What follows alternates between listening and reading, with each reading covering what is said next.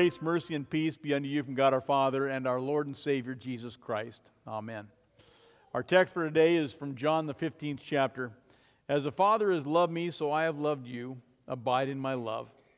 If you keep my commandments, you will abide in my love, just as I have kept my Father's commandments and abide in his love. This is my commandment that you love one another, just as I have loved you. You did not choose me, but I chose you and appointed you that you should go and bear fruit, and that your fruit should abide. Dear friends of Christ, uh, people have always sung about romantic love. Elvis Presley sang, Love Me Tender, and that's because love sells music. And the old 60s song, Get Together, urges, Come on, people now, smile on your brother, everybody get together try to love one another right now. And Jackie DeShannon gave us a little advice. What the world needs now is love, sweet love. And again, she also sang, Put a little love in your heart. Think of your fellow man. Lend him a helping hand. Put a little love in your heart. The world will be a better place for you and for me. Now, there's nothing wrong with love. God is love. Love is what God wants us to do. It's, his, it's all of His commandments. Love God, love each other. It's a summary of what He commands us to do. But if rock and roll is so right about all we need to do is just put on love, then why isn't the world a better place to live in? If it's just that simple, just put on a little love, then why have we failed so miserably in the world? Why can't the world solve the problems of the world? Why does a song, What the World Needs Now is Love, Sweet Love, just sound like an unrealistic dream because that's what it is? Well, the Bible has an answer for that. Humanity can sing about love all we want, but we have a, a human problem. And of course, the Bible describes it. We have a human problem of living out love.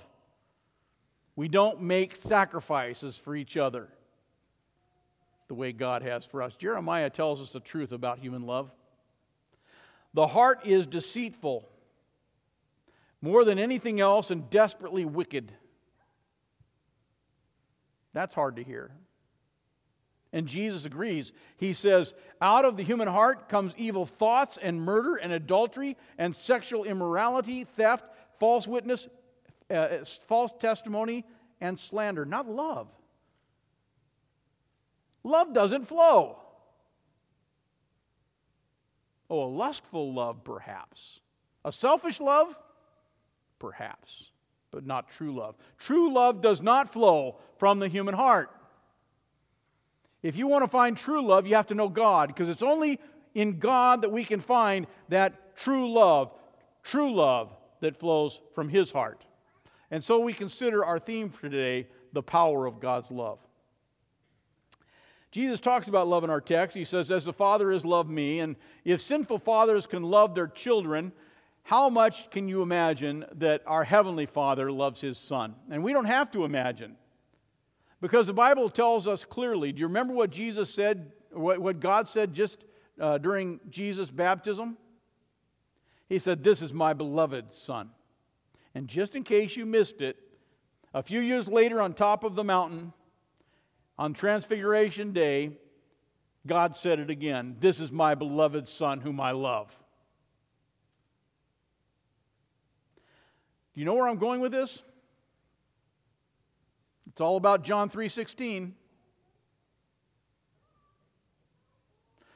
The Father loves his Son with an everlasting love. The Father loves his Son perfectly. However, God loved the world more. That's what John 3:16 says. For God so loved the world that he gave his son. Now, think about that. That's not the kind of love you hear in romantic songs, is it? No, instead, it's the kind of love the church has been singing about throughout its history, like this song about God's love 1,605 years old, of the Father's love begotten.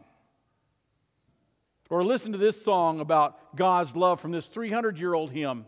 See from his head, his hands, his feet, sorrow and love flow mingled down.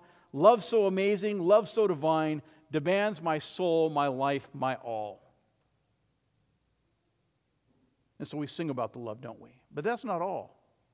Not only does our Heavenly Father love us with all of His heart, He loves the world and He wants to save it so that He sent His Son Jesus to redeem us, that we might live. Jesus also loves us. That's why Jesus said, As the Father has loved me, so I have loved you. And that's good news. Listen, if you miss the fact that Jesus became human, took on human flesh to keep the law that you couldn't keep, to keep, to keep the Ten Commandments perfectly, the demands of the law, if you don't understand all that, you'll never understand why he died on the cross for you. If you missed that Jesus Christ suffered and that, that he died in your place, that he bore your sin and he gives you the gift of his holiness, then you'll miss the whole reason why he suffered and died and rose to save you. Because he did it because he loves you. And if you miss all that, then you're forced to bear the punishment of all your disobedience for all eternity. Only Jesus, through his suffering and sighing, through his death and dying, can stop the cancer of sin. You see, if Jesus didn't forgive all your sins and love you enough to wash them all away, then you still, still bear them in your own souls. If Jesus didn't love you and wasn't able to take all your guilt and put it upon his shoulders, all the guilt of your sin, then you will cry out in guilt I'm unworthy to be saved. I am unworthy to be loved by God. And eventually, because of your sin, you'll flee from him because you don't feel worthy.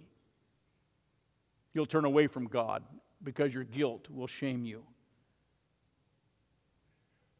However, Jesus doesn't want that. Mm-hmm. He loves you.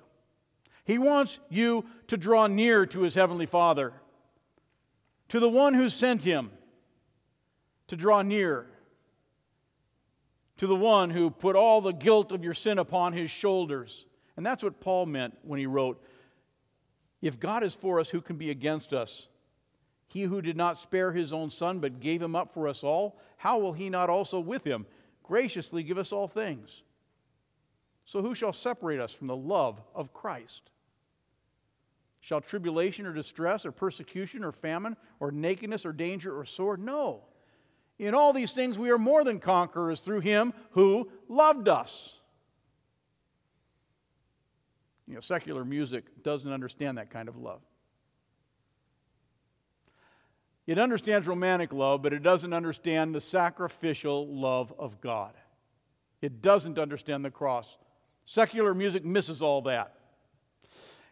And so does the world for that matter. They miss God's love in Christ Jesus. Secular music encourages us to love one another, but it doesn't tell us how to love one another. It says that loving one another will make the world a better place, but it doesn't tell us how to accomplish that. And it ignores the God who can, it ignores the true God, the true source of love. And so when the secular music sings about reaching out to the world in love, and if we do, we can change the world. You hear that all the time about how humanity, if we just love, we can change the world. But it ignores the God of love who is the only one who can change the world. And by the way, he will come again to do just that. He's coming again to change the world. And we live in that plan, don't we? We live in that plan of love for fallen sinners as Jesus, reveals that plan of salvation for us And that's why he said, Everything that I learned from my Father, I have made known to you. We don't have to wonder about the future. We don't have to fear the future. Because Jesus revealed it to us. He revealed to us the love of our Heavenly Father. And we know what His plan is for us. And that's why the Bible says, I know the plans I have for you, declares the Lord plans for welfare and not for evil, to give you a future and a hope. Our confirmands later in the, in the late service need to hear that, don't they? I have plans for you. Continue in the true faith. Everything we need to know about our future is laid out and revealed in God. God's children will be loved by God for all eternity. God shows us that plan. He gives us that gift, and that eternal joy is waiting for us. And that's the power of God's love. It doesn't matter what happens to you in this life, and, and you can experience all kinds of difficulties and trials and troubles in this life, and you probably will. However, if you keep the faith, if you keep His commandments, you stay in Christ's love, you will be saved. All those twists, all those turns, all the challenges of this life, all the vanquished dreams, they're all conquered through Christ who loves us. In His love, everything is made right. So think all about think about all those things that's wrong in your life. He wants you to know what's in store, what God's love has in store for you. And so I want you to look at God, and as you look at God, do you see a father who is angry with you, who has a scowl on his face? As you look at God, you see a father who bows his head in dismay? No, you see a father who washes your sins away in holy baptism and calls you into his family, as he did little Leland. A loving father who gives us a son for the forgiveness of our sins. And Jesus doesn't want us to doubt, he wants to relieve any doubt we might have. And that's why he assures us You did not choose me, but I chose you. Thanks be to God, he chose me. He chose you. Think about that. When I make a choice about something, I'm not always certain. I'll go to the restaurant, I'll order steak, and it doesn't take very long. I wished I'd ordered the fish. I choose to buy a car, and it's not very long. I wished that I had chosen another one. Jesus doesn't do that. When Jesus chooses, he never makes a mistake. Do you know why? It's because he's God. It's because his love is powerful. In our text, there's only one imperative, one command. And it's not love everyone. The only imperative in our text is you remain in my love. Everything else flows from that. But if you remain in my love, he says, then you will love one another. But the command is remain in my love. Something else for our, com- our confirmands and elite service to remember, right? Don't wander from the love of God. Remain in his love. Jesus says, These things I charge you, these things plural, these things I charge you, these things I command you, that you love one another. These things are plural. It's not singular. I command you to love one another. No, it's these things. It's all of these things that Jesus has done for you. How he suffered and died. How he bore your sins. How he loved you so much that he sacrificed himself on the cross. How he rose again to defeat sin and death and hell in you. And to give you new hearts, forgiven hearts, so that you may be able to love one another. John wrote, We love because he first loved us. And Jesus says, This is my commandment that you love one another as I have loved you. And again, Jesus says, If you love me, you'll keep my commandments. Whoever has my commandments and keeps them, he it is who loves me. And he who loves me will be loved by my Father, and I will love him. Listen, the world can sing about love all it wants, and they get it all wrong. We Christians have a different perspective. We Christians know the power of God's sacrificial love. And we Christians learn how to love from Jesus. We learn to love God and to love each other. Think about it. Sing about love all we want, we won't get it right.